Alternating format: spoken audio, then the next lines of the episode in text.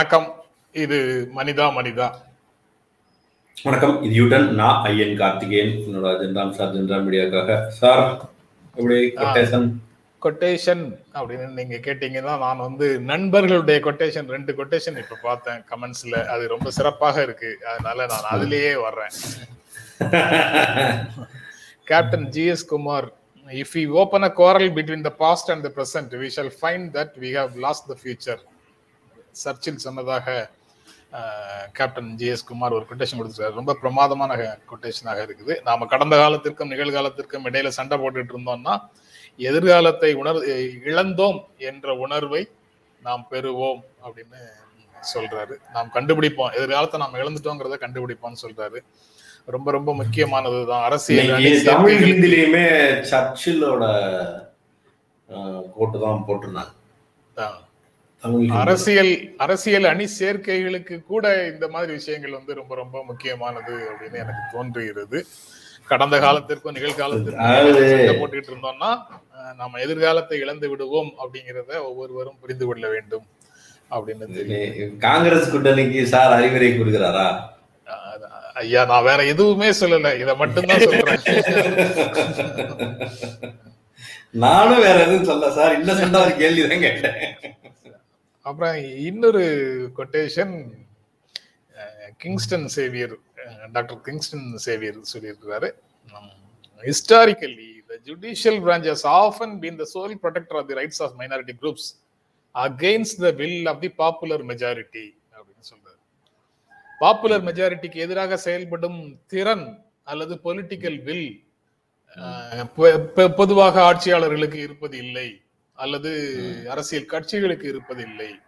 அதனால அந்த பாப்புலர் மெஜாரிட்டிக்கு எதிராக மைனாரிட்டிகளுடைய உரிமைகளை பாதுகாக்க பாதுகாப்பது பெரும்பாலும்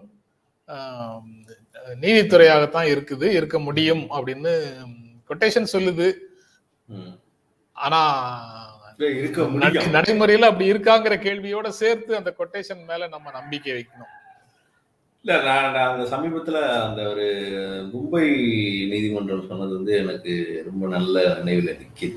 அது வந்து ரொம்ப விலாசலான கேள்விகள் கேட்டாங்க அது வந்து இந்த கொரோனா காலத்துக்குல வந்து முஸ்லிம்களுக்கு எதிராக நடந்ததுக்கு வந்து அவர்கள் விளாசி எடுத்திருந்தார்கள் என்றுதான் சொன்னோம் அத்தனை நாள் அவர்களுக்கு ஏற்பட்ட எல்லா துயருக்கும் அந்த கேள்வி ஈடாகுமான்னு நமக்கு தெரியாது. ஆனா அது ஒரு பதிவாக இந்த வரலாற்று அழுக்கை அவர்கள் மீது சுமத்த நினைத்ததை வந்து துடைப்பதற்கான ஒரு பெருமுயற்சியாக அது இருந்துச்சு. அந்த வகையில பார்க்கும்போது நம்ம வந்து இந்த கொட்டேஷனை வந்து பொருத்தி பார்க்கறதுக்கான பெருவாய்ப்பு இருக்கு. கிட்டத்தட்ட ஊடகங்கள்லாம் கைகழுவிச்சு ஊடகங்கள் எல்லாமே ஆமா அப்படின்ற டோன் ரேஞ்சுக்கு போயிட்டாங்க. அப்ப அதை தாண்டி என்ன நடந்தாலும் நாங்க வந்து கூட நிற்போம்னு சொல்வதற்கான ஆள் இல்லாத சூழல் இருந்த போது உதவியதுங்கிறது வந்து நீதிமன்றம் தான். அது அது ஒரு நீதிமன்றம் சொல்லும்போது அதுக்கான வேல்யூங்கிறதும் ஆட் ஆகும் இல்லையா? அந்த வகையில இந்த நேரத்துல அதை பண்ணாங்க உங்களுக்கு வேற வேற வழக்குகள் நினைவுக்கு வரலாம். ஆமா. வேற வேற நான் நிறுத்திக்கிட்டேன். அதான் அதுக்கு கம்பெனி பொறுப்பாகாது.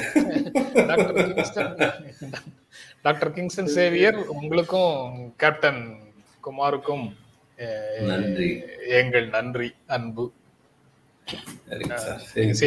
போகலாம். நான் தமிழ் இந்துல இன்னைக்கு வின்சென்ட் சர்ச்சிலோட எடுத்துருவோம்னு பாக்குறேன் லோட் ஆக மாட்டேங்குது. சட்டத்துக்கு புறம்பாக மீன் பிடி பிடித்தவர்களை துரத்தி வந்தோம். மீனவர் ராஜ்கிரண் உடலை மீட்டு விட்டோம். இலங்கை கடற்படை இப்படி சொல்லியிருக்கு. ஆனா எம்பசி மூலமாக வந்த தகவலின் அடிப்படையில நம்ம ஊர் அதிகாரிகள் என்ன சொல்றாங்கன்னா முதல்ல வந்து அவர் இறந்துட்டாருனும் அவர் உடலை மீட்டுட்டோம்னு தகவல் வந்தது. அப்புறம் கொஞ்ச நேரத்தில் அதை திரும்ப பெற்று விட்டார்கள் அப்படின்ற தகவலை சொல்றாங்க. ஒரு மீனவர் இறந்துருக்கிறாரு. நேற்று நாம் இந்த விஷயத்த பேசியிருக்கிறோம். தொடர்ந்து கடற்படையுடைய தாக்குதல் விருது இருந்துகிட்டே இருக்கு. இத்தினூண்டு நாட்டை இன்னும் சமாளிக்க முடியாமல் உயிர் வழியை கொடுத்துக்கிட்டு அவர் இறந்துட்டாரா இல்லையா அப்படின்ற செய்தியும் உருப்படியாக வெளிப்படுத்தாம உடல் வருமா வராதான்ற புதிய கேள்விகளுக்குள்ளே இது போகுது. இப்படி வந்து தொடர்ந்து இந்த மீனவர் பிரச்சனை அட்ரஸ் பண்ணப்படாமல் இருக்கிறதுக்கான காரணம் என்ன? நிரந்தர தீர்வை யார் தான் தருவா? எனக்கு நல்ல நினைவு இருக்கு. இரண்டாயிரத்தி பதினாலு எலெக்ஷனுக்கு முன்னால இங்கே நரேந்திர மோடி அவர்கள் வரும்போது பேசினதுல மிக முக்கியமான அம்சம் இலங்கை பிரச்சனை. ரெண்டாவது மிக முக்கியமான பிரச்சனை வந்து இலங்கை இலங்கை கடற்படையால் இங்க இருக்கிற மீனவர்களுக்கு ஏற்படுகிற தாக்குதல். அதைத்தான் பிரதானப்படுத்தி பேசினார். இத்தனை ஆண்டுகளாயும் எதுவுமே நடக்காம இது தொடர்ந்துட்டே இருக்கு. அந்த மீனவர் தலைவர் நேற்று ஒரு ஒரு செய்தியில சொல்லியிருக்காரு. இந்த மாதிரியான விஷயத்துல சுடக்கூடாது அப்படின்றதுல வந்து ரொம்ப அழுத்தம் வரவும் எப்படியெல்லாம் லெஜிட்டிமேட்டா சட்டப்பூர்வமாக இந்த கொலைகளை செய்வது என்று இவர்கள் யோசிக்க தொடங்கிவிட்டார்கள் அப்படின்னு தகவல் வருது. இப்ப நேற்று நம்ம பேசும்போது ரெண்டு கப்பல் வந்து யார் மோதினா? இலங்கை கடற்படை மோதிச்சா அல்லது வந்து மீனவர் இது போய் அதுல மோதிருச்சான்ற மாதிரி ரெண்டு செய்தி போட்டிருக்காங்கன்னு சொன்னோம். அதுக்கு விடை வந்துருச்சு. நாங்க தான் துரத்திட்டு போனோம்னு சொல்லியிருக்காங்க. அதுக்கு தான் இந்த செய்தியை எடுத்து போட்டது. துரத்துனவங்க தான் மோதி இருக்கணும் துரத்துனவங்களை நோக்கி மோதுற அளவுக்கு இத்தினோண்டு கப்பலை வச்சுட்டு எந்த அறிவலையும் செய்ய மாட்டான். இதுதான் சூழலாக இருக்கிறது. துரை வைகோ வந்து மதிமுகவுடைய தலைமை நிலைய செயலாளராக அறிவிக்கப்பட்டிருக்கிறார். ஓட்டெடுப்பு நடந்துருச்சு நூத்தி ஆறு ஓட்டுல நூத்தி நாலு ஓட்டு வாங்கியிருக்கு அப்படின்னு போட்டிருந்தாங்க. உடனே பாஜகவை சேர்ந்தவர்கள்லாம் கலாச்சி போட்டிருந்தாங்க.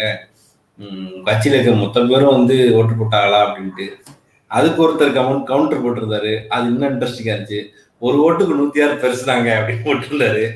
அப்புறம் ஊழலுக்கு எதிராக அச்சமின்றி நடவடிக்கை சிபிசி சிபிஐசி சிபிஐ அதிகாரிகளுக்கு பிரதமர் வந்து சொல்லியிருக்கிறாரு. அப்புறம் நாட்டுக்கு எதிராக துரோகம் செய்பவர்கள் மீது கடுமையான நடவடிக்கை எடுக்கணும் அப்படின்ற விஷயத்தையும் சேர்த்து சொல்லியிருக்காரு. நம்ம ஊர்ல நாடுங்கிறது வந்து மக்களா நிலமா அல்லது வந்து நாட்டை ஆள்பவர்களான்ற குழப்பம் வேற இருக்கு. நம்ம ஊர்ல யார் யாரையோ தேச விரோதின்னு சொல்றாங்க. கேள்வி கேட்பவர்கள் எல்லாமே அந்த லிஸ்ட்டை சேர்க்கிறாங்க. அதனால இந்த இது யாரை சொல்றாரு அப்படின்றது எனக்கு கொஞ்சம் புரியலை. எந்த ஊருக்கு போனாலும் விடாதீங்க. நீங்க வந்து நாட்டுக்கு துரோகம் செய்தவர்களை விரட்டி பிடியுங்கள். எந்த ஊருக்கு போனாலும் விடாதீர்கள் அப்படின்னு சொல்லியிருக்கிறாரு. அவங்கள அதாவது ஓடி போற ஆளு இல்லையா? அல்லது இவங்க டிரான்ஸ்பர் ஆனாலும் விடக்கூடாது. அப்படி அந்த மாதிரி அப்படி இல்ல அப்படி இல்ல. நாட்டை விட்டு இங்க ஏமாத்திட்டு நாட்டை விட்டு ஓடி போறவங்கள. கேரளால கடும் மழை நாற்பத்தி ரெண்டு பேர் மரணம். இதே மாதிரி உத்தரகாண்ட்லேயும் இயற்கை சீற்றத்தின் காரணமாக நிறைய பேர் மரணம்ன்ற செய்தி வருகிறது. அவர்களுக்கு இரங்கல். ஆர்யா கானுக்கு ஜாமீன் மீண்டும் மறுக்கப்பட்டிருக்கிறது. தொடர்ந்து ஏன் மறுக்கப்படுகிறது அப்படின்ற கேள்வியை சமூக வலைதளத்தில் நிறைய பேர் வச்சுட்டு இருக்காங்க பலாயிரம் கோடி ரூபாய் மதிப்பில் வந்த போதைப் பொருள் ஒரு ஒரு ஒரு ஷோரில் வந்து இறங்குது. அதற்கு வந்து சென்னையை சார்ந்த ரெண்டு பேர் சாதாரண நாட்களை பிடிச்சிட்டு போறீங்க. அதுல வந்து ஒரு ப்ராக்ரஸும் இல்லை. அப்படி இவ்வளவு எந்த ப்ராக்ரஸும் இல்லாத சூழல்ல நீங்க ஒரு சின்ன பையனை கன்சியூம் பண்ணான்னு பிடிச்சதுக்காக நீங்க வந்து திரும்ப திரும்ப ஜாமீன் மறுப்பது ஏன் போன்ற கேள்வி எல்லாம் சமூக வலைதளத்துல ரொம்ப பிரபலமான கேள்விகளாக வைக்கப்பட்டு கொண்டிருக்கிறது. அப்புறம் ஜனவரி அப்பீல் பண்ணியிருக்காங்க அப்பீல் பண்ணியிருக்காங்க. ஜனவரி பிப்ரவரியில வந்து கொரோனா மூன்றாவது அலைக்கு வாய்ப்பு அப்படின்ற தகவலை சுகாதாரத்துறை சொல்லியிருக்கு. இப்போ வந்து ஆயிரத்தி நூற்றி எழுபதுன்னு நினைக்கிறேன் இன்றைய கொரோனா புதிய கொரோனாவோட நம்பர் அப்போ கொரோனாவுடைய நம்பர் குறைஞ்சிருச்சு குறைஞ்சிக்கிட்டு இருக்கு. ஆனால் ஜனவரி பிப்ரவரியில் மூன்றாவது அலைக்கு வாய்ப்புன்றது வந்து ஒரு பெரிய செய்தி. ஏற்கனவே சொன்னதை போல கொரோனா செகண்ட் டோஸ் போட்டவங்களுடைய எண்ணிக்கை மிக குறைவாக இருக்குது. தமிழகத்தில் ஒரு இருபத்தஞ்சு பர்சன்டேஜ் தான் போட்டிருக்காங்க. அப்ப வீரியமாக இருக்கும்போது தான் நாங்க போட்டுக்கிறோம்ன்ற மனநிலையின் வழியாக மறுபடியும் மூன்றாவது அலைக்கு ஒரு ராஜகம்பளம் குறிச்சிடக்கூடாதுன்றதையும் நினைவில் கொள்ள வேண்டியது இருக்கு வே வேற ஒரு நா வேற ஊர்கள் எல்லாம் பூஸ்ட் டோஸ் எல்லாம் போட ஆரம்பிச்சிட்டாங்க. வேற நாடுகள் எல்லாம். ஸோ இதையும் கவனத்தில் கொள்ள வேண்டும். மக்கள் கவனமாக இருக்கணும். அப்புறம் மெரினா கடற்கரை. உயிர்காப்பு பிரிவு தொடங்கி வைத்தார் டிஜிபி அங்க மட்டும் இல்ல சென்னையில ஒரு நாலஞ்சு கடற்கரையில இந்த பிரிவை தொடங்கி வச்சிருக்கிறாங்க. மெரினால ரீசெண்டா பாத்தீங்கன்னா உங்களுக்கு டெத்து கொஞ்சம் அதிகமாச்சு. நிறைய பேர் போனவங்க வரல பாடி கிடைக்கல இறந்துட்டாங்க இந்த மாதிரியான செய்திகள் வந்துகிட்டே இருந்துச்சு. நம்ம உயிர்காப்பு பிரிவு அது எப்படி ஃபர்ஸ்ட் எய்ட் பண்றது இது மாதிரியான விஷயங்கள்லாம் தொடங்கியிருக்கிறாங்க. ஒரு நல்ல விஷயம். எச்சரிக்கை பண்றது இது மாதிரிலாம் பண்ண போறாங்களாம் அது ப்ராப்பராக அட்ரஸ் பண்ணியிருக்காங்க. தமிழர்களுக்கு மட்டும் தமிழகத்தில் வேலை அப்படின்னு ராமதாஸ் கோரிக்கை வச்சிருக்கிறாரு. அந்த ரீசெண்ட் ஜொமேட்டோ அதை ஒட்டிலாம் கருத்து சொல்லியிருப்பாருன்னு நினைக்கிறேன். அர்ச்சகர் நியமனங்களுக்கு தடை இல்லை. ஆனால் இறுதி தீர்ப்பு வந்து எப்படி இருக்குமோ அதை பொறுத்து தான் அப்படின்னு சொல்லியிருக்கிறாங்க. உயர்நீதிமன்றம் இப்போ தடை விதிக்க முடியாதுன்னு சொல்லி அப்போ அதுக்கு எதிராக வழக்கு அதாவது அனைத்து ஜாதியினரும் அர்ச்சகர் ஆளாம்ன்ற பிரச்சனைக்காக தொடர் வழக்குகளும் எதிர்ப்புகளையும் அரசாங்கம் சந்திச்சிட்டு இருக்கு அப்படின்றத நம்ம இந்த செய்தியிலிருந்து புரிந்து கொள்ளலாம். அதற்கு எதிரான எல்லா நடவடிக்கைக்கும் எடுக்கப்படுகிறது. அந்த டிஃபென்ஸ் மோட்ல வந்து அரசும் அதற்கான பதில்களை சொல்லிக்கிட்டு இருக்கோம். அந்த நேரத்துல இப்படி ஒரு செய்தி இருக்கிறது அப்படின்றதையும் தெரிஞ்சுக்கலாம். சார்? சரி. செய்திகள்ல. சாட்சிகளை மிரட்டுகிறீர்களா அப்படின்னு உத்தரப்பிரதேச வழக்குல உச்சநீதிமன்றம் சரமாரி கேள்வி அப்படின்னு ஒரு செய்தியை போட்டிருக்கிறோம். அதாவது ரொம்ப ஸ்லோவா போகுது உங்களுடைய விசாரணை. எத்தனை பேரை நீங்க கைது செய்திருக்கிறீங்க? எத்தனை பேரை அந்த ஒன் சிக்ஸ்டி ஃபோர் ஐபிசி அடிப்படையில் நீங்க வந்து ஸ்டேட்மெண்ட்ஸ் வாங்கியிருக்கிறீங்க. சாட்சிகளிடம் இருந்து ஸ்டேட்மெண்ட்ஸ் எவ்வளவு தூரம் வாங்கியிருக்கீங்க? ரொம்ப ஸ்லோவா போறீங்களா? அதாவது யூஆர் டிராகிங் யுவர் ஃபீட் அப்படின்னு சொல்லி அஹ், கண்டனம் தெரிவிச்சிருக்கிறேன் கண்டனம்னா என்ன? கண்டிச்சிருக்கிறாங்க. அந்த எண்ணத்தை அந்த சி- அந்த அந்த மாதிரி ஒரு நீங்க வேலையே செய்யாம இருக்கீங்க அல்லது ரொம்ப மெதுவா செய்றீங்க அல்லது யாரையோ காப்பாத்த முயற்சி செய்றீங்கன்னு வரக்கூடிய ஒரு பிம்பத்தை கலைப்பதற்கு வேகமாக செயல்படுங்கள் அப்படின்னு போலீஸை பார்த்து உச்ச உச்சநீதிமன்ற மூவர் அமர்வு சொல்லியிருக்குது. நிறைய கேள்விகளை பக்கம் பக்கமா எழுப்பியிருக்காங்க அப்படின்னு சொல்லலாம். ஒவ்வொன்றுமே ரொம்ப முக்கியமான கேள்விகளாக இருந்துச்சு. வேற ஜஸ்டிஸ் எம்பி ரமணா வந்து நீங்கெல்லாம் வந்து சாட்சிகளை மிரட்டுறதுல உம், பெரிய ஆளுங்க உங்ககிட்ட இருக்க ஸ்பெஷல் டீம் அப்படின்னு சொல்றாரு. அவர் அதுக்கும் இப்ப நீங்க சொன்ன மாதிரி ஏதோ ஒரு பிரேஸ் பயன்படுத்துறாரு. அதாவது ஒன் சிக்ஸ்டி ஃபோர் அப்படிங்கிற செக்ஷனின் கீழே ஐபிசி இந்திய தண்டனை சட்டம் பிரிவு அறுபத்தி நாலின் கீழ் சாட்சிகளிடமிருந்து ஒரு ஸ்டேட்மெண்ட் பெறுவது வாக்குமூலம் பெறுவது நீதிமன்ற விசாரணைக்கு ரொம்ப ரொம்ப முக்கியமானது.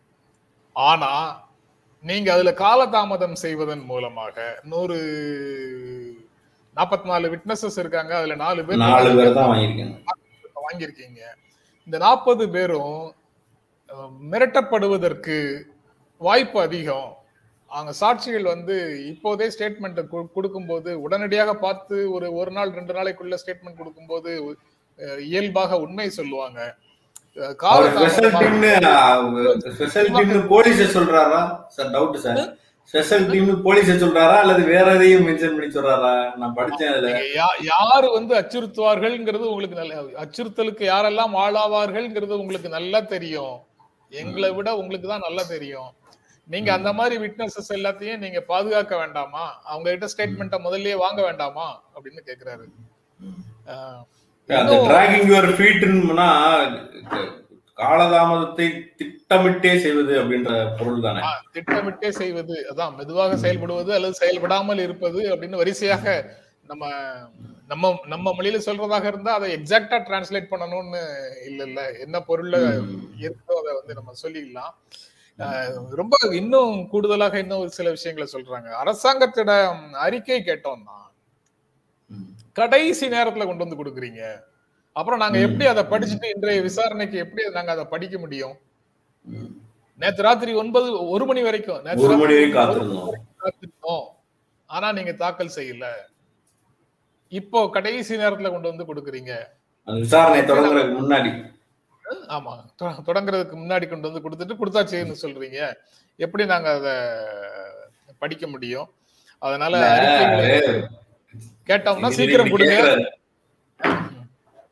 இல்ல இல்ல நீதிபதி கேக்குறாரு எப்படி படிக்க முடியும்னு? எப்படி படிக்க முடியும்ன்ற சூழல் வரன்ற கத்தனம் லேட்டா கொடுக்கறது. நீங்க இன்னும் கொஞ்ச நாள் தள்ளி வைப்பீங்கிறதுக்காக தான் அதை கேக்குறாங்க. அது அப்படியே அவர் தள்ளி வைக்கிறாரு. அந்த கைது பண்ணிருக்கீங்க எல்லாமே விவரமா கேட்டிருக்காங்க. அதுக்கப்புறம் பெரும் கும்பல் இருந்தது. அவங்க வந்து அதுல யார் வந்து மனிதர்களை அடித்தார்கள் மனிதர்களை. தாக்கினார்கள் அப்படிங்கிறது வந்து எங்களுக்கு கண்டுபிடிக்கிறது கஷ்டமா இருக்கு அப்படின்னு அரசு தரப்பு வழக்கறிஞர் சொன்னதுக்கு அவங்க பதில் சொல்றாங்க. மேட்டர் ரொம்ப சீரியஸ் ஒரே வழக்காக நடத்தாதீங்க. ரெண்டு விளக்காக வேணாலும் பிரிச்சுக்குவோம். பாதி பாதியா பிரிச்சுக்குவோம். விவசாயிகள் மரணத்திற்கான விஷயங்களை முதல்ல எடுப்போம். அதுக்கு என்ன உண்டோ அதையெல்லாம் கொடுங்க. மூணு இந்த தாக்கியவர்கள்ல அதாவது கா வேன்ல வந்தவங்கல்ல மூணு பேர் இறந்து போனாங்கல்ல அந்த விஷயத்த அடுத்தாப்புல எடுப்போம். முதல்ல இந்த விஷயத்துக்கு எல்லா எல்லா- தேவையான ஆவணங்களை கொடுங்கள் அப்படின்னு சொல்லி அதையும் கேட்டிருக்கிறாங்க. அதுதான் ரொம்ப முக்கியமானதுன்னு நினைக்கிறேன். இந்த இந்த விஷயத்திலேயே மிக முக்கியமானது. அப்ப எது ப்ரையாரிட்டி விவசாயிகளை கொன்றது ப்ரையாரிட்டி கொன்னதுக்கு ரிட்டாலிட் பண்ணது வந்து செகண்ட் ப்ரையாரிட்டி தான் அப்படின்றது வந்து அடிக்கோடிட்டு காட்டியிருக்கிறார்கள் அப்படின்னு. இல்ல அப்படி அதுக்கு நம்ம முக்கியத்துவம் கொடுக்கல. நீதிமன்றம் முக்கியத்துவம் கொடுக்கலங்கிற மாதிரியான சித்திரம் வந்துடக்கூடாது இல்ல? முக்கியத்துவம் கொடுக்கலன்றது கிடையாது. அதாவது வந்து நான் நான் என்ன சொல்ல வரேன்னா ப்ரையாரிட்டி எது முதல்ல? முதல்ல வந்து திட்டமிட்டு கொலை செய்தது யார்? கோவத்தில் கொலை செய்தது யாருங்கிறதான நீதிமன்ற விசாரணைய. நீங்க நீங்க நீங்க வந்து வண்டியை கொண்டு ஏத்தும் போது ரிட்டாலேட் பண்றது அப்படின்றப்ப அது இயல்பான ஒரு எதிர்ப்பாக மாறுது. என்னடா அடிச்சு கொள்றீங்கன்ட்டு அடிக்கிறதும். நீங்க வந்து கொலை செய்வதும் வேற வேற தானே நீதிமன்ற விசாரணத்தின் விசாரணையின் வெளியிலேயே இருக்கு. அதுக்கான தண்டனைகள்லயே மாறுபாடு இருக்குல்ல. குற்றம் எவ்வாறு நிகழ்ந்தது என்பதை வந்து சம்பந்தப்பட்டவர்களை கைது செய்தவர்களை கூட்டு போய் திரும்ப ரீக்ரியேட் பண்ண சொல்லி அங்க நட- நடத்தி காட்ட சொல்லி பார்த்தோம். அதுல டிலே ஆயிடுச்சு. இடையில பூஜா. ஹாலிடேஸ் வந்துருச்சு. அதனால லேட் ஆயிடுச்சு அப்படின்னு வழக்குகளுக்கும் என்ன சம்பந்தம் அப்படின்னு கேட்டிருக்காங்க. அதுக்கு கடுமையாக ரெண்டுக்கும் நீதிமன்றம் வந்து ரியாக்ட் பண்ணியிருக்குது. அஹ், நூத்தி அறுபத்தி நாலுல ஸ்டேட்மெண்ட் வாங்குறது தான் முக்கியம். நீங்க வந்து சம்பவத்தை மறு நிகழ்வாக நடத்தி காட்ட சொல்லி நடிச்சு காட்ட சொல்லி கேட்கறதெல்லாம் அப்புறம். முதல்ல நூத்தி இருபத்தி நாலுல ஸ்டேட்மெண்ட்டை வாங்குங்க. பூஜா ஹாலிடேஸ் கிரிமினல் கோர்ட் எங்கேயா லீவ் விட்டோம் அப்படின்னு அதுக்கும் கேட்டிருக்கிறாங்க. சரி. வழக்கு எந்த திசையில் பயணிக்கிறது அப்படின்றதுதான் கேள்வி. அந்த அந்த திசை வந்து எவ்வளவு டிராகிங் த ஃபீட் ஆக எவ்வளவு ஸ்லோவா இருக்கு எவ்வளவு லத்தாஜிக்கான பதில்கள் வருது பூஜாக்காரன் நகைன்றாங்க ஏன் விசாரிக்கலைன்னா இது மாதிரியான விஷயங்கள்லாம் தாண்டி தான் அந்த வழக்கு போயிட்டு இருக்கு உச்ச நீதிமன்றம் எவ்வளவு கிடுக்குப்பிடி போட்டாலும் விசாரிக்கிற ஆள் விசாரிச்ச அறிக்கை கொடுக்க வேண்டிய ஆள் அறிக்கை கொடுத்தா தான் நடக்கும் அப்படின்றதையும் பார்க்க வேண்டியது சார் அடுத்த செய்தி. சரி அடுத்த செய்தி போயிடலாமா?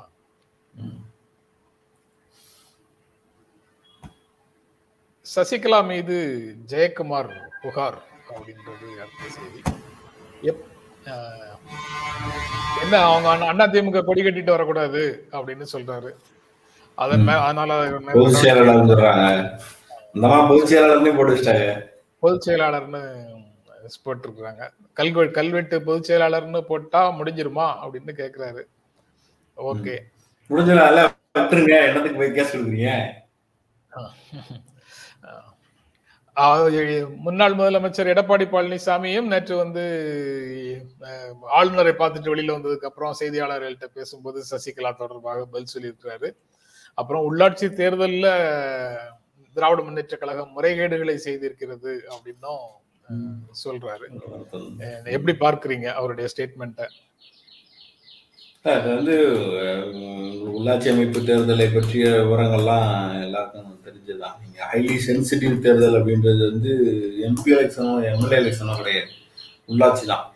உள்ளுக்கு உள்ளுக்குள்ள ஊருக்குள்ள யாருக்கு செல்வாக்கு இருக்கு அப்படின்ற ஒரு பெரும் மோதல் இருக்கும். பணத்தை வந்து தண்ணீராக செலவழிக்கிறதுன்னு வரும். நான் தான் நான் கூட சொன்னேன் ஒரு தேர்தல் நம்ம படூர்ல நடந்த தேர்தலில் பத்தாயிரம் ரூபாய் வரைக்கும் கொடுத்ததாக தகவல் சொல்கிறாங்க இது மாதிரி நிறைய ஊராட்சிகள்ல இந்த மாதிரியான சூழல் இருக்கும். சென்னையை ஒட்டி இருக்கிற சூழல்ல பாத்தீங்கன்னா இண்டஸ்ட்ரி அதிகமா இருக்கிற இடத்துல ஒரு பெரும்போட்டி இருக்கும். ஒரு கார் நிறுவனம் இருக்குன்னா அந்த கார் நிறுவனம் வந்து கவனிக்கிற விதமாக அந்த ஊராட்சி தலைவரை கவனித்துக் கொள்ளும் என்பதற்காக எவ்வளவோ செலவு பண்ணுவாங்க.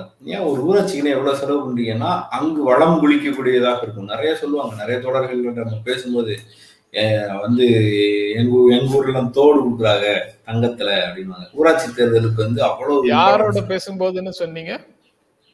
சார் தோழர்கள் நண்பர்கள். அப்படின்னு.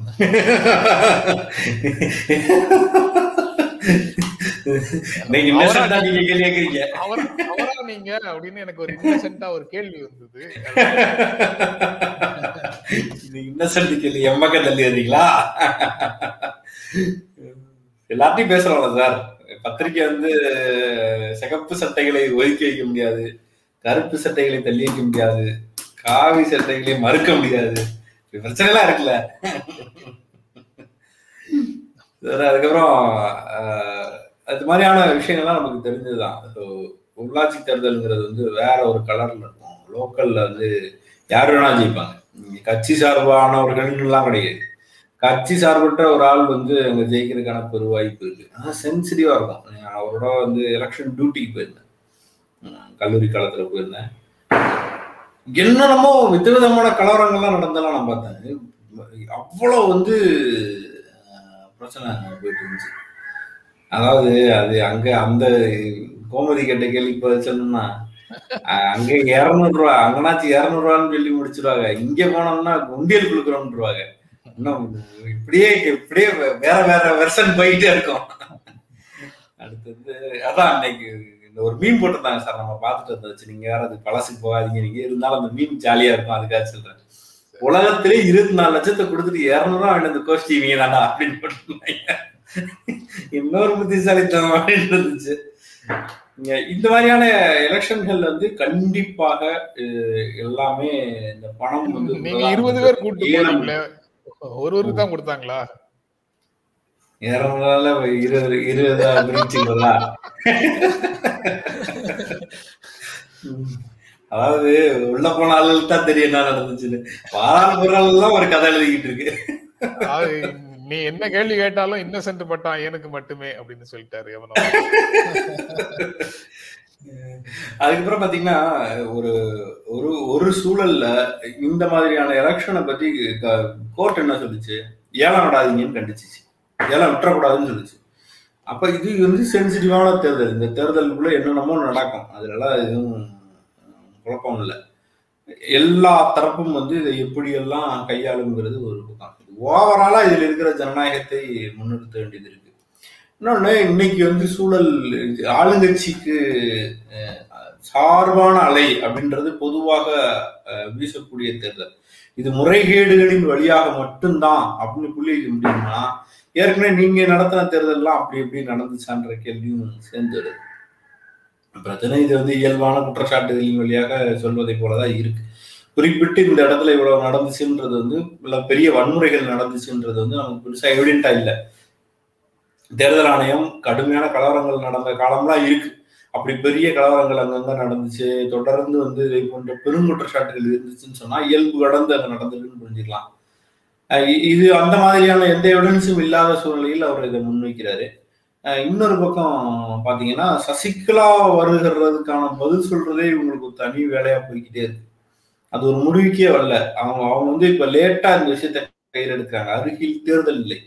தேர்தல் இல்லாத போது கட்சியை இன்னொரு நபரிடம் ஒப்படைக்க வேண்டிய தேவையும் இல்லை. அந்த பேச்சுக்கே இடம் இல்லை. அப்படி இருக்கும்போது இந்த இடத்துல அவங்க அந்த ஸ்ட்ராட்டஜியை ஸ்டார்ட் பண்றாங்க. அதுக்கு திமுக உதவி செய்தான்ற கேள்வியும் எனக்கு தெரிஞ்சு எடப்பாடி கேட்டாரா அல்லது ஜெயக்குமார் கேட்டாரான்னு தெரியல ரெண்டு பேர்ல ஒருத்தர் கேட்டிருக்காங்க. ஸோ இது வந்து எதிர்ப்பக்கம் இருப்பவர்கள் ஸ்ட்ராங்கா இருக்கிறது தான் நிச்சயமாக திமுக விரும்பும். அதிமுக டபுள் ஸ்ட்ராங்கா இருப்பதைத்தான் திமுக விரும்பும். அதிமுகவை வந்து தரையோடு தரையாக ஆக்குவதற்கு நிச்சயமாக திமுக யோசிக்காது அப்படின்னு என்னோட என்னோட யோசனை. ஏன்னா ஒருவேளை அவங்க வீக்கனானா புதியவர்கள் வருவார்கள். அந்த புதியவர்கள் தேசிய கட்சியாக இருந்துவிடக் கூடாது அப்படின்றதுல ரொம்ப தெளிவாக இரண்டு கட்சிகளுமே ஓரளவுக்கு இருக்க முடியும். முதுகில் ஏறுவதற்கு அனுமதித்தாலும் கூட இன்னொருவரை குதிரையாக்குவதற்கு இன்னைக்கு எக்காரணத்தை கொண்டும் அதிமுகவும் விரும்பாது அப்படின்னு நான் நினைக்கிறேன். அதனால அங்க ஒரு பவர்ஃபுல் லீடர்ஷிப் வரணுன்றதுக்கான லாபியை திமுக செய்யாமல் விட்டுவிடும் அப்படின்னு நான் நம்பல. அதுக்கு அதுக்கு ஏதாவது ஒரு சூழல் ஏற்படும் என்றால் சத்தம் இல்லாமல் அதை கண்டும் காணாதாவது அதுக்கு வந்து ஒரு ஃபேக்டரை ஆட் பண்ணத்தான் செய்யும்னு நான் நினைக்கிறேன். நான் இது தொடர்பாக நேற்று பேரலையில் ஒரு இன்டர்வியூவும் சன் நியூஸ்ல இரவு குணசேகரனோட ஒரு விவாதத்திலையும் கலந்து கொண்டேன். அதுல பேசியிருக்கிறேன். அதனால திரும்பவும் பேசணுமா அப்படின்ற ஒரு கேள்வி வருது. அது போக நேற்றே வந்து ரசிகர்களுக்கு பேசிவிட்டீர்கள் ஜென் ரசிகர்களுக்கு என்ன சொல்ல போறீங்க? ஒரு லேட்டா ஆரம்பிச்சிருக்கிறாங்களா? சசிகலா அப்படின்ற ஒரு கேள்வி இருக்குல்ல? அது லேட்டாக அந்த நேரத்துல அவங்க வந்து ஒதுங்கி இருக்கிறேன்னு சொல்லியிருக்காங்க தேர்தல் நேரத்துல ஒதுங்கி இருக்கிறேன்னு சொல்றாங்க. அது வந்து திராவிட முன்னேற்ற கழகத்துக்கு எதிரான வாக்குகள் சிதறிவிடக்கூடாது அப்படிங்கிறதுனால இருக்கலாம். அப்படி அவங்க இருந்தாங்கன்னா தினகரன் ஏன் போட்டிட்டாரு தினகரன் கட்சியை வந்து தேர்தலில் இருந்து ஒதுக்கிற சொல்ல வேண்டியது தானே? அப்படின்னு சொல்றாங்க. நீங்களும் தான் கேட்கல தினகரனுக்கு எப்படி கேட்பாருன்னு எதிர்பார்க்க முடியும். உங்ககிட்ட தான் சீஃப் மினிஸ்டர் போஸ்ட உங்ககிட்ட தான் கொடுத்துட்டு போனாங்க. தினகரன்ட்டையா கொடுத்துட்டு போனாங்க? சீஃப் மினிஸ்டர் போஸ்டையே உங்ககிட்ட கொடுத்துட்டு போனவங்க அவ வந்ததுக்கு அப்புறம் நீங்க அவங்கள பார்க்க மாட்டீங்க பேச மாட்டீங்க. எதிராக எல்லாம் செய்வீங்கன்னா தினகரன் மட்டும் அவங்க சொன்ன உடனே கேட்டுருவாரா? அவர் கேட்கறது கேட்க கேட்காம இருக்கிறதுக்கு ஆயிரம் வாய்ப்புகள் இருக்கு. ஸோ சட்டமன்ற தேர்தல்லையும் ஆட்சிக்கு வர முடியல. உள்ளாட்சி தேர்தலில் மிக மோசமான தோல்வி அதற்கு பிறகு நடந்ததில்லை. டிஎம்கே ஆட்சியின் மூலமாக நல்ல பெயரை சம்பாதிச்சிட்டு இருக்கிறதாக மக்களிடத்துல ஒரு சித்திரம் இருக்கு. அப்படி சொல்றேன். சம்பாதிச்சிட்டு இருக்கு அப்படின்னு சொன்னேன்னா மக்கள் வருத்தப்படக்கூடும். ஒரு சில நீங்க அந்த தொட்டனால சொல்றேன். நீங்க ஜெல்லாம் சாரையும் கூட்டிட்டு போல சிஎம் பாக்கன்னு கேக்குறாங்க கோமதி. வந்தாரு. சார் போட்டோ போடல. அப்படின்னு நினைக்கிறேன். எப்படிலாம் பேர் வாங்கி கொடுக்குறீங்க? ஒத்துக்க மாட்டேங்கிறீங்களே சார்.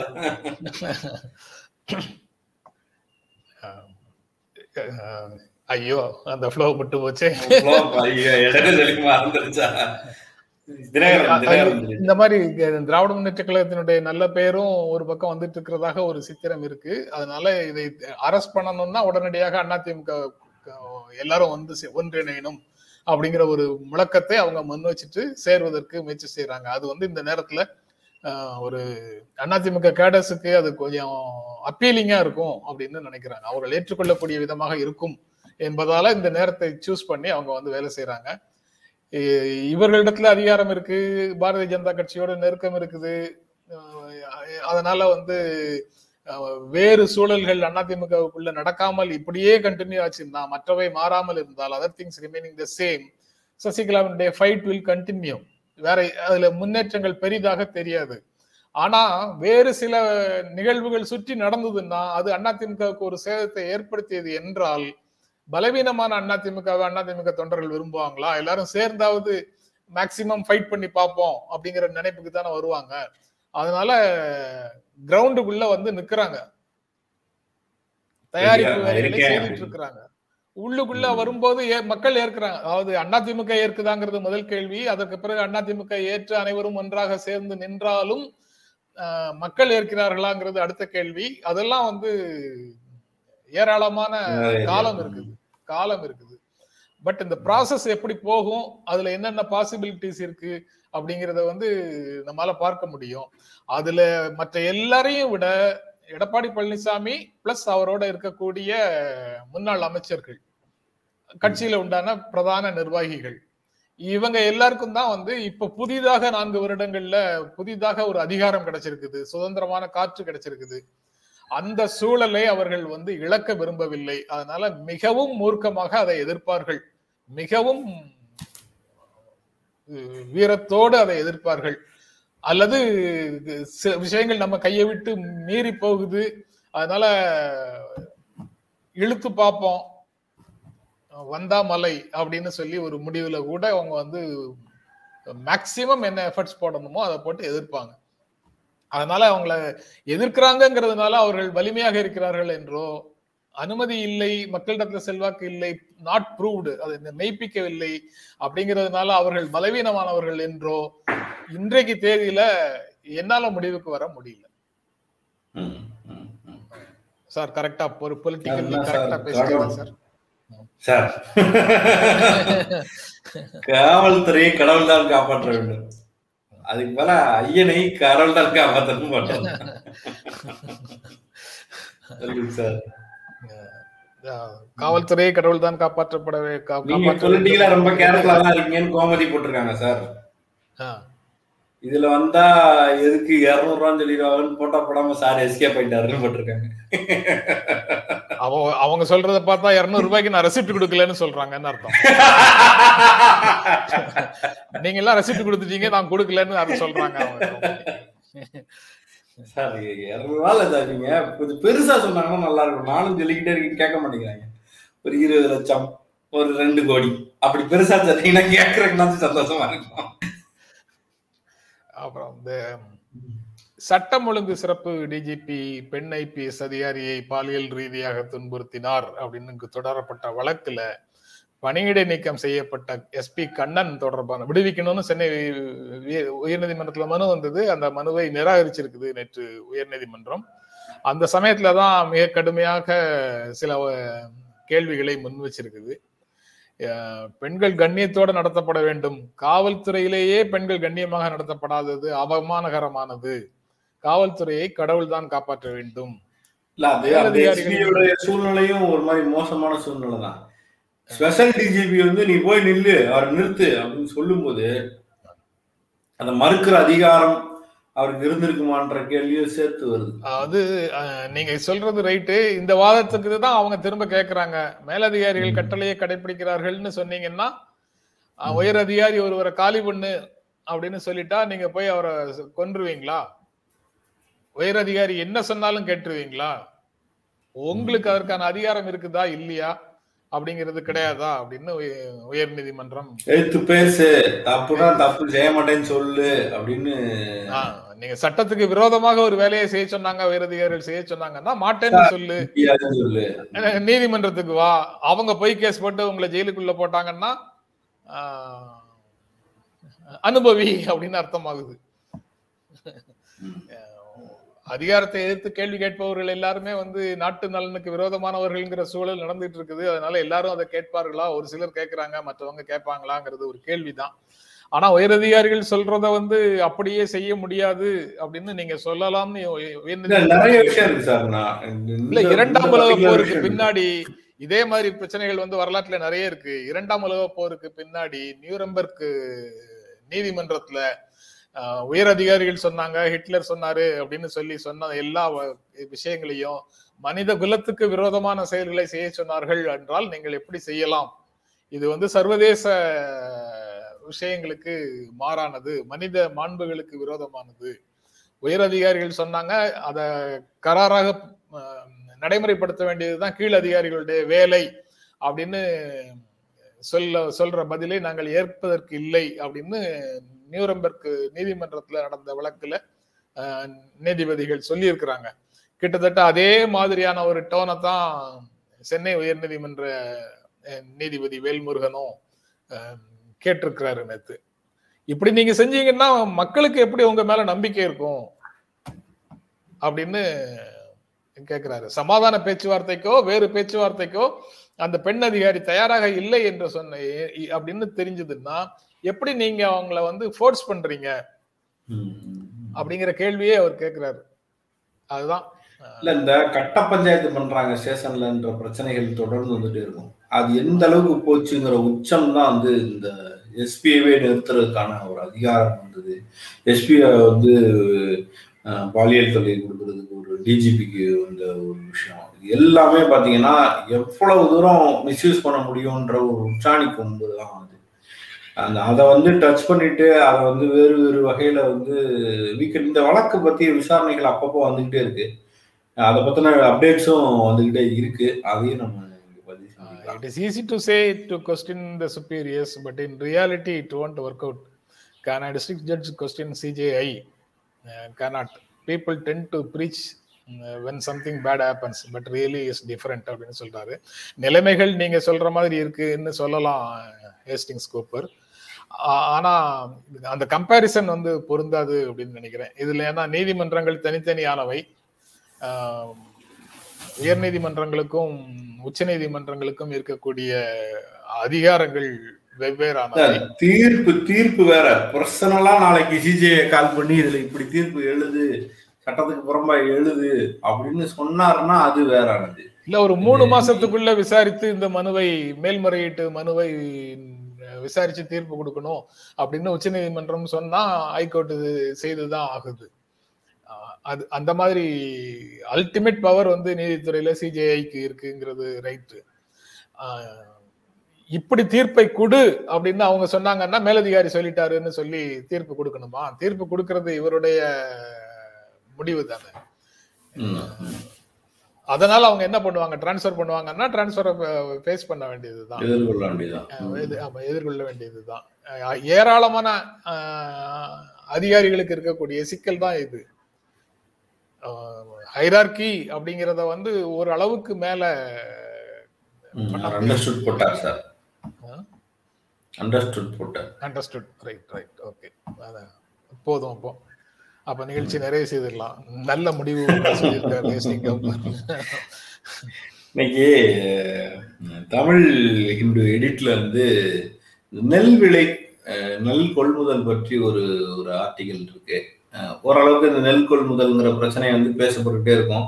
அதுல வந்து விவசாயிகள் பிரச்சனை உள்ளடங்கியது அப்படின்னு நம்ம எல்லாருக்கும் தெரிஞ்சிருக்கும். ஆனா நம்மளால வந்து அதை படிக்கிறதுக்கான வாய்ப்பு முழுசா தெரிஞ்சதுக்கான வாய்ப்பு வராது. வாய்ப்பு இருந்தால் அதை படிங்க.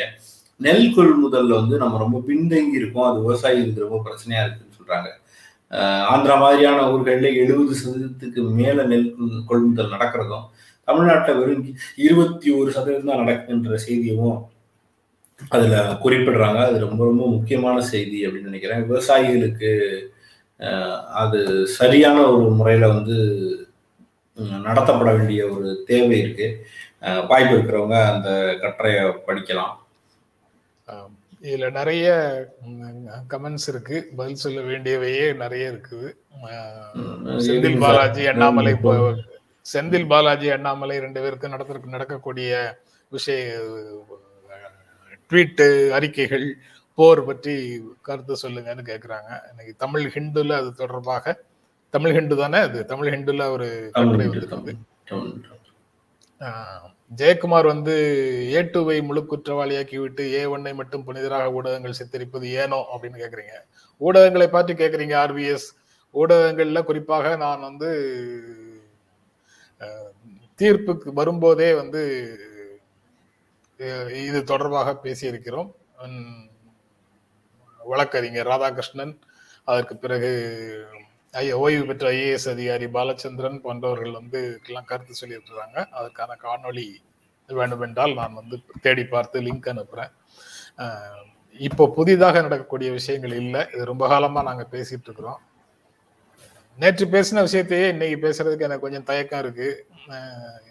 நான் வந்து ரொம்ப நாளா பேசின விஷயத்த திரும்பவும் பேசுறது இல்லை. வேண்டாம். புதிதாக வருபவர்கள் என்ன சொல்றாங்கன்னு பார்க்கலாம்னு நான் கேட்டுக்கொண்டிருக்கிறேன். இபி பிரச்சனை வந்து ரெண்டு பேரும் பதில் சொல்லிட்டு இருக்காங்க அதுல அவர் சொல்றது இருபது ரூபா இபி பிரைஸ் வாங்கிக்கீங்கன்றாரு. அது ஒரு ஒரு அவசரத்துக்கு வாங்குற மாதிரியான ஸ்ட்ரக்சர்ல இருபது ரூபாய்க்கு வாங்கியிருக்கோம்.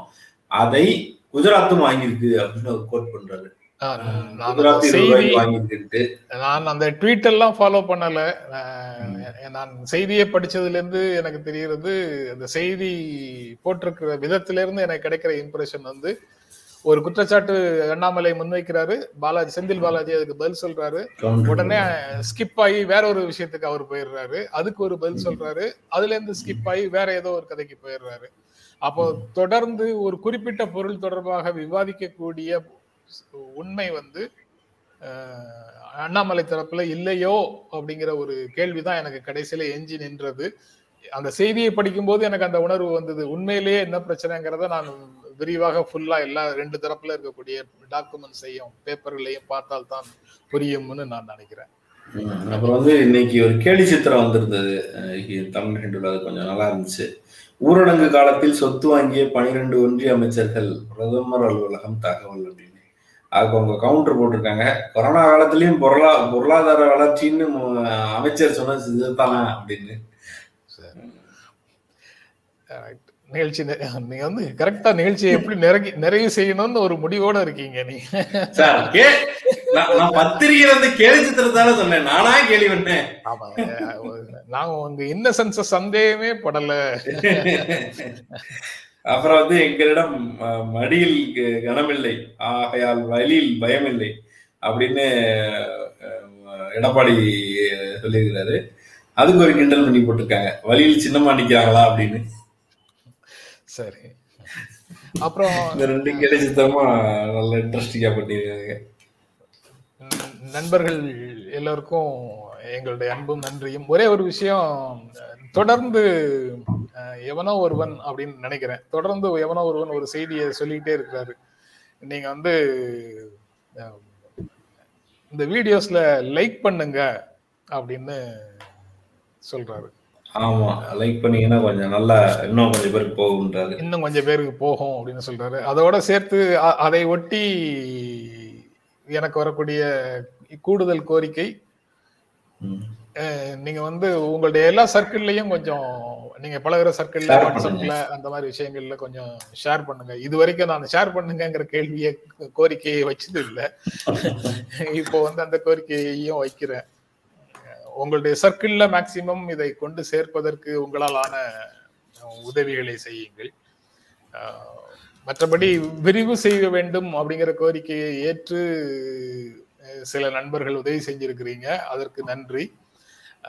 ஆனா விரிவு செய்வதற்கான அளவுக்கு அதுல உதவி கிடைக்கல. அதனால இன்னும் சில காலம் பொறுமையாக இருக்கிறேன். பட்டு எப்படி இருந்தாலும் அதை விரிவு செய்ய வேண்டியதுதான். எப்படி இருந்தாலும் தான் வழி மாறி போய் அல்ல. அல்லது போய் அல்ல வேறு சில நண்பர்கள் தெரிந்த நண்பர்கள் மூலமாகவாவது கேள்வி வருது. நான் அப்படியே அமைதியா இருக்கேன். நீங்க இன்னசென்ட்டா கேட்டுட்டீங்கன்னா. நான் காலையில ஒரு ஆளு சாயங்காலம் ஒரு ஆளுன்னு ரெண்டு இன்னசென்ட்டான நபர்களோட நான் உரையாடிட்டு இருக்கிறேன். என்ன எல்லா கேள்வியிலையும் நீங்க இன்னசென்ட்டா தான் கேட்பீங்க. அதுக்கு நான் என்ன செய்யறது இல்ல எனக்கு ஃபோன் பண்ணி கேட்டார்.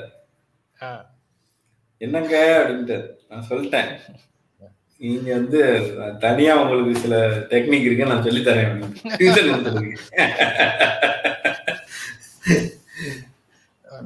ஓகே.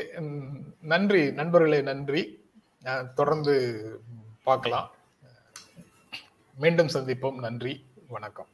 எங்களுடைய வீடியோ உங்களை நேரடியாக வந்து சேரணும்னா ஜென்ரா மீடியாவை சப்ஸ்கிரைப் பண்ணுங்கள் இது குறித்த அப்டேட்ஸ் உங்களை வந்து சேர்வதற்கு பெல் ஐக்கானை கிளிக் பண்ணுங்கள்